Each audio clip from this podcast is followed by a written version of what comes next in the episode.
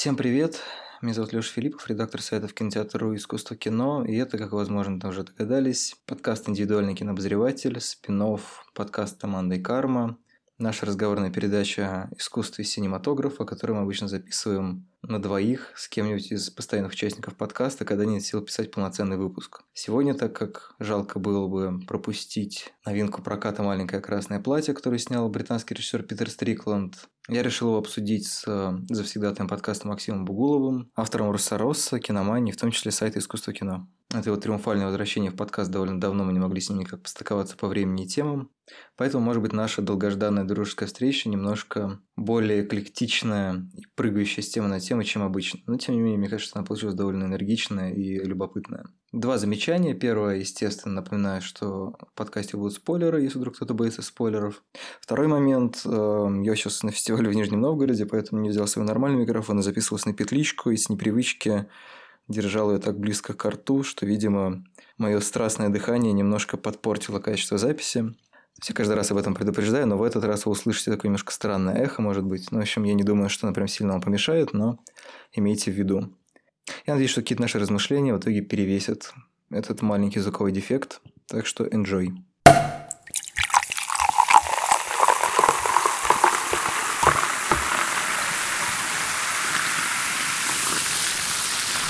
Он замечательный как хоррор, а он потом начинает с такой яростью разрывать то, что он сделал. Это же достаточно классная джилизация, лучше, чем у этих, э, у этой бельгийской пары, все время забываю, как их зовут, ты помнишь точно на память. Сейчас, блин. Только что писал. Кота и Фарзани. Да, да, да, да, да, да. Они э, такие совсем... Ну, блин, короче, есть жанры, которые вымерли, а, а потом вернулись. Джалла вымерла совсем. И вот то, что сейчас делают, э, кроме, наверное, «Ведьмы любви», это просто, знаешь, такие, как парады на 9 мая. Пародия на то, что было когда-то. То есть ты думаешь, это пародия, пародия в большей степени? Ну, ну типа, не, не пародия, знаю, а эксплуата... Да, пеше, да. Они берут либо какие-то приемчики отдельные, а, либо, вот как эта бельгийская пара, они просто хватают кучу символов, туда на на накидывают всего, и получается не самостоятельное произведение, как у Ардженто, хорошо, у кучи джалло режиссеров, угу. как у Бавы, а, ну, типа большого референса нравится. Ну, как упражнение в стиле. Да, будет, да, да, да. Мне, мне нравится их работа, но они такие очень, типа, смотрите, как мы можем. Странный цвет слез твоего тела, вот, например, там есть прикольные вещи, типа, крупным планом желтые перчатки, но вот это вот все, то есть там, и там даже есть смысл, но все построено вот на, каком-то упражненческом стиле. Здесь тоже очень много упражнений, но Стрикланду удается схватить, поскольку он очень экспериментальный такой чувак, и вообще э, задрот на experience е, для него важен experience. В принципе, фильмы его, я, правда, не все смотрел, сразу скажу, но я слушал его группу, Sonic Catering Band, где он mm-hmm. э, с товарищем может даже с несколькими, я точно помню, что один товарищ у него есть. Они, короче, там прикалываются с едой, э, с эмбиентом и дроуном, и у них получается такая атмосферная музыка. Вот, то есть для него важен experience, вот что было в Бербериан, звук. Студия звукозаписи. Собственно, Бербериан это же, я не помню, кто это, это же реальная женщина, в честь которой она названа. Это реальная женщина, да, но она не владеет крутой звукозаписывающей студией просто. Ну да-да-да, просто в честь, в честь нее. Да, да, студия звук, звукозаписи Бербериан. Можно, конечно, назвать это хоррором или там психологическим триллером, но в принципе это полноценное погружение в такой звуковой experience, ну и в персональную преисподнюю человека с помощью вот этих всех приемов. И в этом он охренительно. А маленькое красное платье строится на, на sense е, на тактильности. А потом он начинает добавлять Фрейда и фетишизацию. А потом он начинает все это рвать в клочья и уже стебаться. Там появляется куча юмора, куча какого-то соцреализма, такого 90-х. Куча-куча всего появляется. Во-первых, пропадает это, э, это погружение в experience, потому что до этого это было тактильное такое приключение, а теперь это уже uh-huh. такой хороший поход по маленьким городам. Стрикленд же жил в каком-то маленьком городе в Англии, пока в Восточную Европу не переехал. Вот, и он рассказывает, как было в маленьких городах в 90-х. И у него там начинаются тотальные 90-е. Это разрушает как и вот это вот замечательное путешествие, тактильная, так и все жанры его наработки, которые, правда, он очень круто схватил. То есть, если бы он дальше, дальше гнал Джалла, мне кажется, это было бы прям видная и выдающаяся работа. Давай по пунктам-то пойдем, что, потому что, мне кажется, мы уже залезли э, в, немножко в кучу все это смешали, точно так же, как и Стрикланд. Я думаю, что нет своего смысла пересказывать сюжет, типа «Красное платье было куплено со скидкой в Рождество, а потом начинает убивать». Условно говоря, мне кажется, что это, в общем-то, из синопсиса понятно, и никаких особых подробностей тут не нужно. Давай начнем, наверное, с Джала, потому что это самое как бы, продающее этот фильм слово, ну, помимо того, что, типа, боже, платье убийца. Мне, честно говоря, просто не хватает компетенции в Джала, чтобы считывать те отсылки, которые там есть. Но совершенно очевидно, что Арджента и Бавы, э, они не исчерпываются. Вот есть у тебя какие-то вещи, которые тебя прям ёкнули, типа, да, вот это вот, он работает с какими-то конкретными референсами, или там нет такого? Есть, но, во-первых, может быть, я не, не самый главный, даже невозможно, наверное, не самый главный специалист поджала. Я увидел массовые референс-атаки на Суспирию, вплоть до там персонаж Мариан Жан-Батист едет за рулем, а ракурс расположен так, что ее голова кажется, что выглядит точно так же, как будто они ездят на пассажирском сидении, как э, в Суспирии. Угу. Вот, то есть, по-моему, там Суспирия во все поля. Ну и вообще Арджента больше, чем Бава. Бава все-таки слишком крут. Не знаю, мне показалось, что сравнение с Суспирией как раз были немного, немножко как бы постольку поскольку, нет? Нет, Суспирия... Почему? Где про это писали? Он, он и сам в интервью говорил, что Суспирия. Если верить самому Стрикланду, единственный Джалла, который он упомянул, это Суспирия. А плюс еще был, но это уже не Джалла, это была каменная лента. Это уже британская штука. А вот про нее он тоже говорил. А что это за фильм, ты не знаешь? Ой, я вот, честно сказать, так и не посмотрел, а не просто не поспел. 70-ническое старье, какое-то стильное достаточно. Боюсь дальше врать. Но он про нее тоже упоминал в интервьюшках. Вот, мне кажется, что прям такого глубокого погружения в Джалла в плане киноманском. Э, здесь, э, наверное, нет, то есть он не брал, я не знаю, как Тарантино, кучу каких-то малоизвестных и среднеизвестных фильмов, и на них делал референс. Во всяком случае, я такого не заметил. То есть у меня были какие-то там ассоциации с Красной Королевой убивает семь раз, но это мои личные половые трудности, я подозреваю. Я не увидел прямых таких референсов, которые можно было бы назвать референсами в полном плане этого слова. Ну, он больше с эстетикой все-таки работает. Да, с эстетикой он работает однозначно. То есть даже если брать того же Арджента, там же нет прям капитального цветного освещения повсюду, как в его Инферно и как в Суспирии. вот, мне кажется, самая сильная сторона этого фильма — это саундтрек. И саундтрек здесь, несмотря на, несмотря на то, что над ним работал не Стрикланд, это Cavern of Ensimera коллектив, а Стрикланд же задрот. Страшный задрот по звуку. Вот как мне кажется, из тех фильмов, что я видел, он дышит этим, и сто пудов все вещи прошли через него и через его опруф. Cavern of Ensimera очень серьезную работу провели, потому что там есть как стилизации поджала. Ну, не совсем в стиле 70-х, но да, вот больше 80-х. Ну, а мелодика, она написана в духе джалло фильмов и саранжирована нет, какой-то слог я пропустил. Короче, сделана она все в виде джалло. Плюс к этому есть очень много работы вот с дроновыми звуками. Они так интересно друг с друга перетекают, и, ну и написано они интересно. То есть э, саундтрек там потрясающий, саунд-дизайн. Мне нравится, как у Стрикланда вообще во всех фильмах есть, в принципе, ну у него как бы два таких мощных кулака. Один это визуальная эстетика, с которой он очень сложно работает всегда.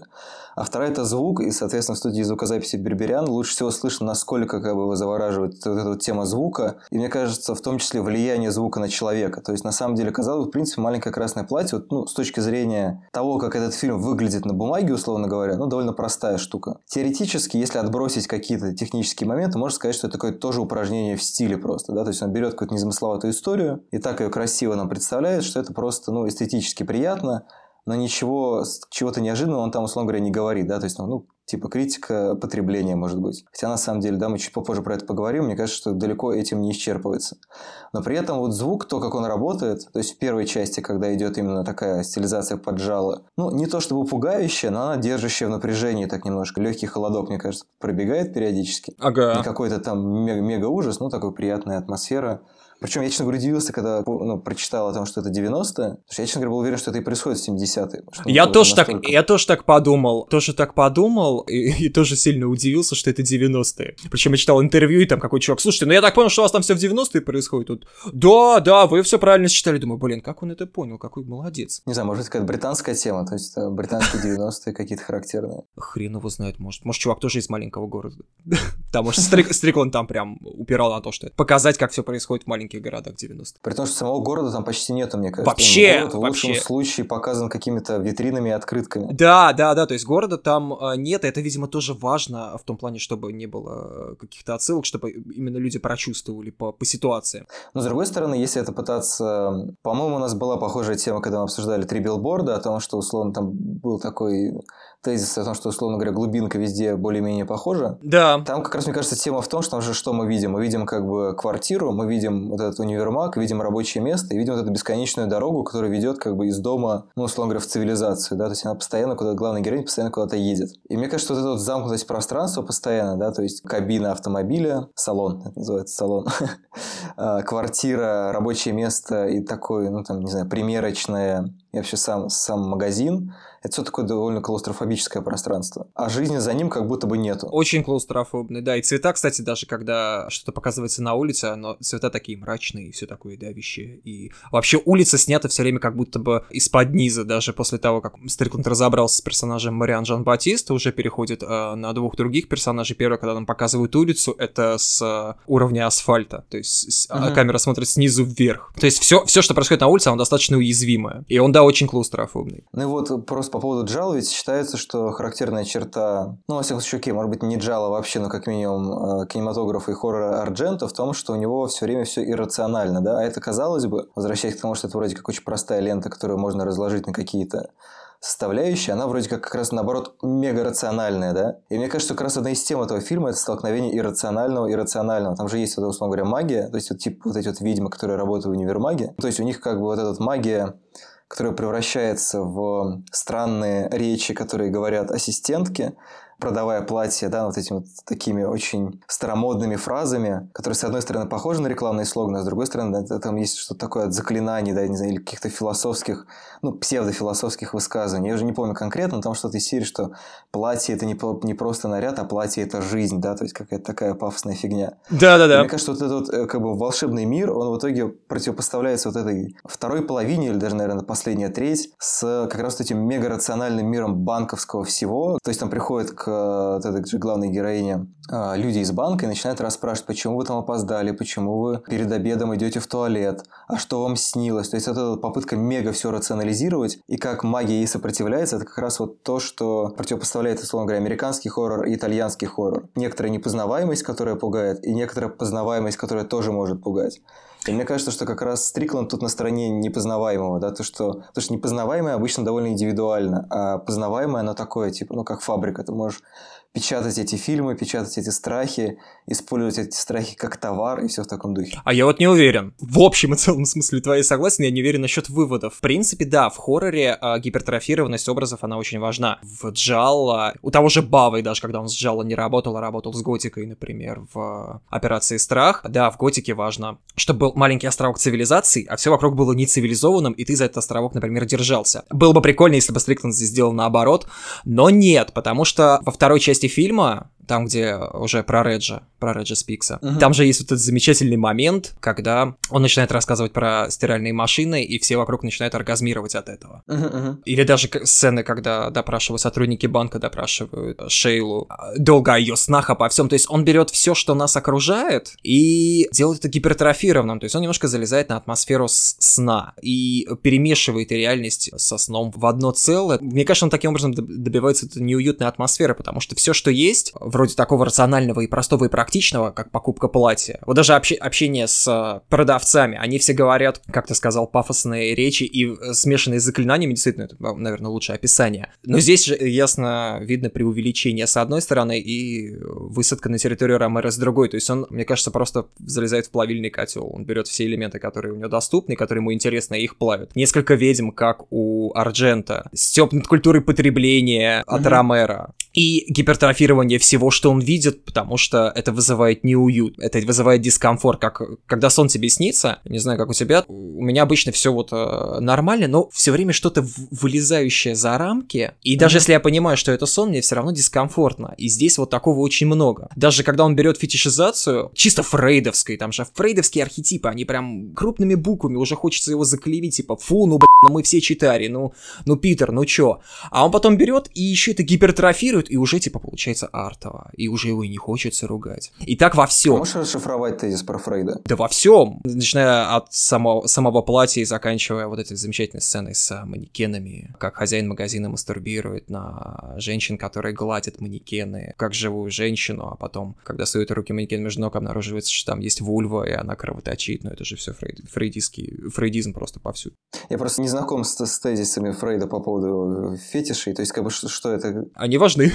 если грубо. Не, ну в смысле, я, я, ну тут понятно, что для людей... Ну что люди склонны фетишизировать а, тот или иной объект. Людей они тоже порой не заводят до фетиша. В принципе, фетиши во многом правят людьми. Здесь этому уделено ну, большое внимание. На уровне символов, даже не, не, на, не на уровне логики, что женщина алчит красное платье, например, никогда считал, что не может себе позволить, то она его хочет. Или мужчина ее хочет, чтобы на ней было именно красное платье, потому что у нее пипец как идет. А именно на уровне не логическом, а вот такого архетипа, что красное платье, оно доминирует. Ну, там есть, да, вот эта вот штука о том, что вроде как и манекены там немножко одушевленные, а с другой стороны, и получается, что люди как манекены, да, для вещей, и что таким образом для того, чтобы себя как-то себя почувствовать включенным в общество, ну, понятно, что это можно прочитать это как историю про попытку как-то наладить свою сексуальную жизнь, для чего требуются не какие-то человеческие характеристики, а абсолютно внешние, да, то есть тебе нужно, как павлин, значит, распушить оперение, купить красное платье, как-то привлечь внимание, то есть такая очень, ну, очень-очень рыночная стратегия тоже. Мне кажется, что Стрикланд очень интересно работать с эм, просто критика потребления, как бы, ну, это общее такое слово, которое обозначает, на самом деле, очень много разных вещей, а он как довольно конкретно, мне кажется, тыкает в какие-то вещи и говорит, типа, ну вот смотрите, значит, соответственно, для того, чтобы у нас для отображения женской сексуальности необходимо, не знаю, определенная одежда, условно говоря, да, и там вот в этом магазине героиня героиня Гвендолин Кристи, например, получает, покупает какие-то кружевные чулки с, с огромной mm-hmm. скидкой. А Шейла покупает это красное платье. И, соответственно, в другую сторону это работает. Вместе с тем, мне нравится, как он фетиш... фетиш... фетиш... Ага, фетиши... жизирует. Фетишизирует, да. да, он как он фетишиз... фетишизирует реальность. Потому что там же есть вот этот момент, когда вдруг э, происходит просто наброс стоп-кадров, которые напоминают кадры из каталога, да? Угу. И то, что вот я говорил про звук, то, что у него в студии звукозаписи Берберян, была классная тема с тем, что, кто не знает, там Тоби Джонс играет звукорежиссера, который приезжает в Италию в 70-х, озвучивает какое-то джало. Там есть, по-моему, одна из моих любимейших сцен, когда он при помощи то ли кочана капусты, то ли какое-то другое овоща озвучивает, как человек разбивает голову. Да. То есть, таким образом мы видим, как он фальсифицирует реальность на экране. И в какой-то момент, соответственно, мне кажется, что для у него в мозгу поднимается вопрос, если он может подделать реальность, не является его реальность поддельной, и это как бы сводит его с ума. И точно так же здесь мы видим, что... Извини, а можно перебью? Просто вот этот интересный момент совершенно не с кем обсудить. Он сходит с ума или все-таки это его персональный ад, раз билетов не было, и авиакомпания про них не знает? Я, честно говоря, плохо помню концовку. Все, сорян. Ну, это не концовка, он там звонил в авиакомпанию, чтобы э, возместить затраты на билеты, а ему говорят, извините, такого рейса не было. Ну, его не существует. Но мне кажется, что это тоже ну, вопрос как бы реальности, да, то есть там же, в общем, чем, чем заканчивается? Тем, что мы, если мы не понимаем, что происходит на экране, реальность или нет, соответственно, мы не можем понять, вообще существует ли он или нет. В этой неопределенности он в итоге растворяется. Да, да. То есть ты все время как бы ставишь под сомнение свое существование. Точно так же, как Шейла, например, ставит под, под сомнение свое существование как живого человека, да, то есть потому что она является функцией. Она работает в банке, она кормит своего сына и слушает, как он трахается с этой своей великовозрастной моделью. То есть она, она именно как человек, она не понимает, существует она или нет. Или она висит на вешалке где-то вот э, в шкафу. Я не уверен, что Стрикланд так далеко ходил. Не уверен я. Это все-таки не Ромеро. И, кстати, вот Стрикланд э, в этот момент, когда ему говорят то, что вы залезаете на территорию Ромеро, он говорит, да, мне было интересно, и дальше уходит в сторону, потому что, честно скажу, мы, мне ведь фильм понравился, его очень интересно разбирать, он очень хороший фильм, но это фильм совершенно не мой. Почему? Потому что я не очень люблю, когда людям тесно в рамках жанра, и они... Ну, я не думаю, что Стрикланд презирает, слишком уж он э, любовно расписывается, описывается, а есть люди, которым прям пиздец тесно, и они начинают выделываться. Вот это важная тема про отношения режиссера с жанром. То есть, не знаю, ты смотрел нового Джармуша? Нет, надо... Блин, я сейчас сказать после... Ну, короче, ладно, я сейчас я просто его приведу как пример. Может Давай. быть, не знаю, если ты посмотришь, ты со мной не согласишься, просто ну, у меня, несмотря на то, что мне обычно пофигу на то, интересен человек из жанра или нет, у меня было ощущение, что Джармушу жанр зомби-хоррора, ну, в общем-то, до фени. Он ему был нужен для каких-то своих разборок с вот этим вот э, миром потребления, обывателей и так далее. То, что он делает в своих фильмах на протяжении там, последних 10 лет. Если мне понятна какая-то внутренняя логика фильма, которая, может быть, как раз не апеллирует к жанру, а использует некоторые его тропы, ну, потому что так проще выразить какую-то мысль, да, то есть если, условно говоря, человек заявляет то, что он работает с хоррором, а потом не справляется с этим, или там, не знаю, вдруг в процессе становится понятно, что ему и жанр либо неинтересен, интересен, либо непонятен, это плохо. А Стрикланд, мне кажется, очень часто просто работает с эстетикой, и в каком-то смысле вот по каким-то узловым точкам это, в принципе, ну, вполне себе, условно говоря, та же Суспирия, да? Ну там нет. меньше какого-то саспенса, ну нет, там не, не, меньше какого-то ужаса, еще чего-то, но какие-то там, условно говоря, точки есть. Он их не раскручивает, он не идет в итоге в жанровую степь для того, чтобы сделать из этого такой пугающий аттракцион, условно говоря. Ну, в хорошем смысле аттракцион, не, не в смысле дешевого развлечения. Я не обижаюсь. Хорроры, они таким и являются. Но при этом, но при этом понятно, что для него вот эта эстетика, она интересна э, именно своей какой-то вот этой сновидческостью, да. Вот там же не случайно постоянно разговоры про сны. Хоррор, он очень часто именно работает с вот этим ощущением сна, страшного сна, естественно. И поэтому, мне кажется, его постоянно привораживает именно... Вот я видел три фильма, все кроме первого. То есть герцога Бургундского. Не могу понять, почему он так называется, потому что там две героини. соответственно, студия звукозаписи Берберян и вот маленькое красное платье, которое на самом деле называется Инфабрик. Инфабрик, и да. они все в, том или, в той или иной степени вдохновлены Джалой. Мне кажется, именно потому, что его интересует существование на грани реальности и сна, которое, не знаю, ну, он мог бы, условно говоря, стать очередным эпигоном Линча, но, к счастью, он этого не сделал, а пошел вот в сторону Джалы, где он работает с теми вещами, которые ему интересны. И при этом он не, да, он не презирает жанр, он не пытается делать какое-то чучело из него, он использует какие-то очень простые вещи, намечает эти точки, но он работает, мне кажется, все-таки больше с какими-то символами, там, со звуком и с визуалом, например. Абсолютно. Ты очень круто сказал про а, то, что он очень честен по отношению к жанру, это факт. Он берет оттуда тропы, которые ему нужны, которые ему интересны, и видно, что жанр-то ему, ну, интерес, как минимум, он к нему испытывает положительные эмоции.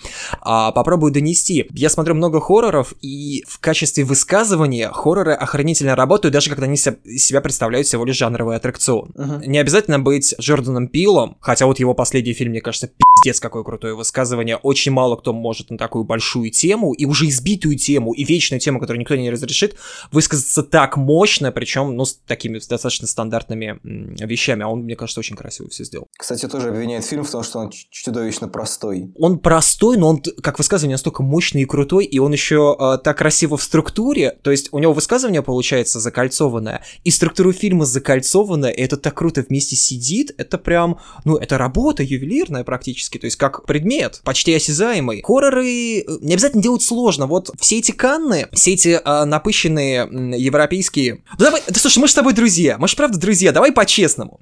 Все эти напыщенные европейские ебаны э, в дорогих э, смокингах, в этих каннах, они сидят и снимают, кто круче пернет, и в основном это такое говно. Вот прошлые канны были абсолютным говном прямо от начала, сука, и до конца. В это, эти вроде нет. Слушай, ну, а, ну тебе Пылающий не нравится, да, я помню. Пылающий пиздец, кстати, какой дурацкий фильм. Типа, все, что в нем круто, то, что он оттеночный, а не четко цветовой, и поэтому крутой, но окей. То есть, нет, это не говно, просто почему вдруг такой восторг. Но это отдельная тема. Хорроры могут быть даже тупыми и простыми, прям вот совсем жанровое тупое кино, ни на что не претендующее, оно вот развлека... развлекалочное, но оно э, может быть при этом таким же сильным, как высказывание, и оно, в принципе, рефлектор того, что происходит. Поэтому э, очень круто смотреть, я не знаю, какой-нибудь э, простой жанровый абсолютно фильм и видеть, сколько всего он э, вносит, там, иногда не меньше, чем серьезные размышления крутых режиссеров, которые являются авторами с большой буквы. Вот, поэтому мне, мне в некоторой степени обидно за Стрикленда, потому что он очень круто ухитряется использовать жанровые элементы. Вот первая половина фильма, это же пипец как круто. Очень мало кто может так строить саспенс. Очень мало. Саспенс очень сложная штука. Саспенс Бавы вообще вымер, потому что там, так как он его не ставит никто, и тут Стрикленд берет и достаточно уверенными, сильными мазками делает саспенс, и вот эту вот атмосферу, про которую ты долго говорил, неуютную, а, в чем-то сновидческую, практически осязаемую. Он ее ловко делает, а потом бац, и выясняется, что для него это просто, с одной стороны, рефлексия по поводу его детства, с другой стороны, воспоминания о Рождестве, с третьей стороны, немножечко критика потребления, с четвертой стороны, э, упражненческая какая-то фигня, с пятой, э, ему интересно смешать его любимые джалы с его любимыми какими-нибудь BBC-шными шоу, английский соцреализм и куча-куча всего, и в итоге я не уверен, что он идет в какой-то конкретный месседж, что он прям уходит в высказывание как таковое, для него, мне кажется, это а, тоже отчасти психотерапевтическая работа, ну, идейная, то есть для него это experience, если у Панаса Косматоса фильм это психотерапия, вот тоже, uh-huh. тоже человек, которому, в принципе, насрать на высказывание, но у него получилось охренительно круто. Очень круто, что ты вспомнил Пила, потому что пример Джордана Пила, во всяком случае, на тех фильмах, которые я видел, на тех сериалах, которые я еще не смотрел «Сумеречную зону», которые все очень ругают. А, и, возможно, действительно задело, как, как говорил Довлатов, но, а, но как на самом деле у него вот такая история, потому что мне кажется, что проблема с Пилом его талант, его вместе беда в глазах тех людей, которым он не нравится, потому что на самом деле режиссерское качество Пила не в том, какое высказывание он делает, а то, как он его делает. У него на самом деле очень детальная проработка, то есть, условно говоря, есть, там, не знаю, какая-нибудь красивая модель, а Пила ее очень хорошо подгоняет под тело, да? Потому что на самом деле, очень много маленьких каких-то точечных высказываний, деталек. И то есть, с точки зрения, если мы постараемся свести это к одному высказыванию, ну, одному предложению, это может показаться довольно прямолинейно, но если разбираться в нюансах, там все довольно, ну, гораздо более сложно аранжировано. Точно так же и у Стрикленда. С одной стороны, мы, да, видим историю про платье и про то, как, значит, как потребление сводит людей с ума, с другой стороны, там вот эти много каких-то оттенков, да, тут фрейдизм, тут там что-то еще. И на самом деле вот эта вот странная третья часть, которая, кажется, пришита просто к фильму. Пришита, да. Да, да, да. Мне кажется, на самом деле она как раз и является ключевой частью высказывания, потому что сначала есть вот эта более какая-то мистическая история, а потом, как ты называешь, э, называешь начинается соцреализм, хотя она тоже, она, она абсолютно абсурдистская, да, то есть вот этот трэш, он начинает, ну, то есть его вот этот странный говор, где он проговаривает просто какие-то реплики про характеристики стиральной машины, они завораживают людей точно так же, как, условно говоря, магия вот эта вот ведьминская. А заметил, что именно сексуально завораживает? Важный момент. Угу, угу. Я не уверен, мне кажется, это опять что-то из 90-х и что-то опять социальное. Ну смотри, просто мне, мне интересно, на самом деле, почему взято 90-е, вот это вот, да, как уже, мне кажется, просто много фильмов вышли про 90-е, выражение «конец истории» немножко затертый. Не, это его, это его, а, мне кажется, это его личные какие-то воспоминания. Ну просто смотри, у меня теория такая, что на самом деле он показывает вот эту вот, условно говоря, эпоху Джала, да, вот эту вот эпоху какого-то мистического универсального опыта, который тебе может подарить платье, которое потом возьмет себе какую-то невероятную цену, может быть, смертельную. И то, как это вот очень стильное, очень непознаваемое, довольно жуткое время и это пространство начинает уступать место чему-то ну, гораздо более заурядному, да. Ну, как бы очевидно, что какое-то заклинание, выспрение и содержащее как будто бы какую-то, ну, какое-то философское высказывание, ну, я говорю, что это, естественно, квази-философское высказывание, но там есть что-то красивое в этом, в этом есть какая-то поэзия. Это э, не сравнимо с характеристиками стиральной машины. Но в итоге стиральная машина начинает замещать, там же есть вот этот образ спирали, да, спираль как вечное повторение, mm-hmm. то, что все время ходит по кругу, все потребление, потребление. И мне кажется, что в этом как раз и есть есть его прием, то, что он показывает, как в итоге эта магия начинает уступать. Там же в конце мы видим, да, что они снова уходят под землю, и ну, как будто, как будто происходит отступление какой-то вот этой вот, значит, магической силы. И мы видим, что она продолжает, конечно, питаться теми, кто ей поддался. Их как бы не очень много, но при этом вот, вот в конкретно этот момент как будто бы вверх одержала как раз вот эта вот корпоративная вся фигня, там с банками, с, со стиральными машинами, с вечным повторением, с тем, что по кругу все гоняешь. Очень может быть, очень может быть, что, что большие... Он тоскует поэтому. То, что он как раз ломает это и говорит, блин, вот он, у него уже почти все фильмы так или иначе апеллируют к 70-м, да, видимо, к его юности. Я думаю, что в этом есть какая-то тоска поэтому. А у него юность 70-е прошла, да? Слушай, ну ему нет, не, ему нет, нет 50, то есть как бы это в большей степени, конечно, как у братьев Даффер, воспоминания по временам, в которые он толком не жил. Надо просто, я не помню, когда он переехал в Восточную Европу, он же до хренища лет прожил в Восточной Европе, там он и нашел э, свою Фатму Мохаммед, которую он все время снимает. Uh-huh, uh-huh. Ну, она потрясающая, правда, я бы, если бы я знал да, такую актрису, я бы тоже ее часто снимал, но он ее прям везде. Он, в принципе, любит одних и тех же актеров. У него здесь и Евгения Каруза, которая была в Берберен. Да, возможно, а, возможно, как большие... Господи, опять, как в очень странных делах, как большие моллы замещают маленькие магазинчики, может быть, uh-huh. суть в этом.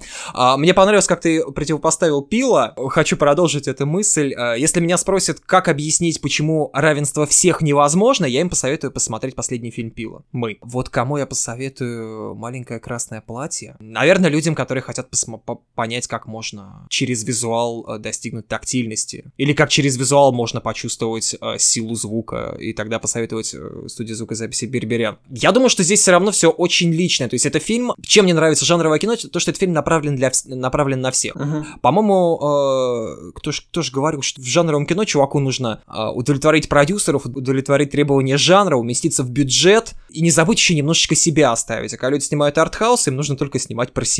Поэтому жанровое кино Может, типа круче. Корман, нет? А, может быть, я не Корман, что угодно мог сказать, я не знаю. Но вот да, мне поэтому тем нравится жанровое кино, то что оно вроде как для всех, но оно апеллирует в том числе и личными вещами и общечеловеческими. Вот как Пип. Стрикланд, мне кажется, снимает очень личные вещи, как Панас Косматос. Ну, Панас Косматос лечит свои травмы, а что делает Стрикланд, я пока не могу сказать. Ну, то, что он творец, и ему интересен experience, это точно понятно. Это понятно по его музыке и понятно по студии звукозаписи Берберян. Поэтому я все еще уповаю на то, что здесь не так важны месседжи, хотя они, безусловно, присутствуют. Они проступают как пузыри на закипающем э, таком томатном соусе. Они проступают, и они важны, но не самоцель. Не как у Джордана Пила. Это скорее ближе к Панасу Косматосу важна форма, и здесь вот смешались э, месседжи, фетиши, какие-то личные красоты Питера Стрикленда и его воспоминания о Англии. Мне кажется, поэтому э, в итоге «Красное платье» оказывается в итоге вот в этой вот... В общем, мне кажется, что проблема фильма, вернее, не проблема, а то, что проблема с ним, которая часто возникает,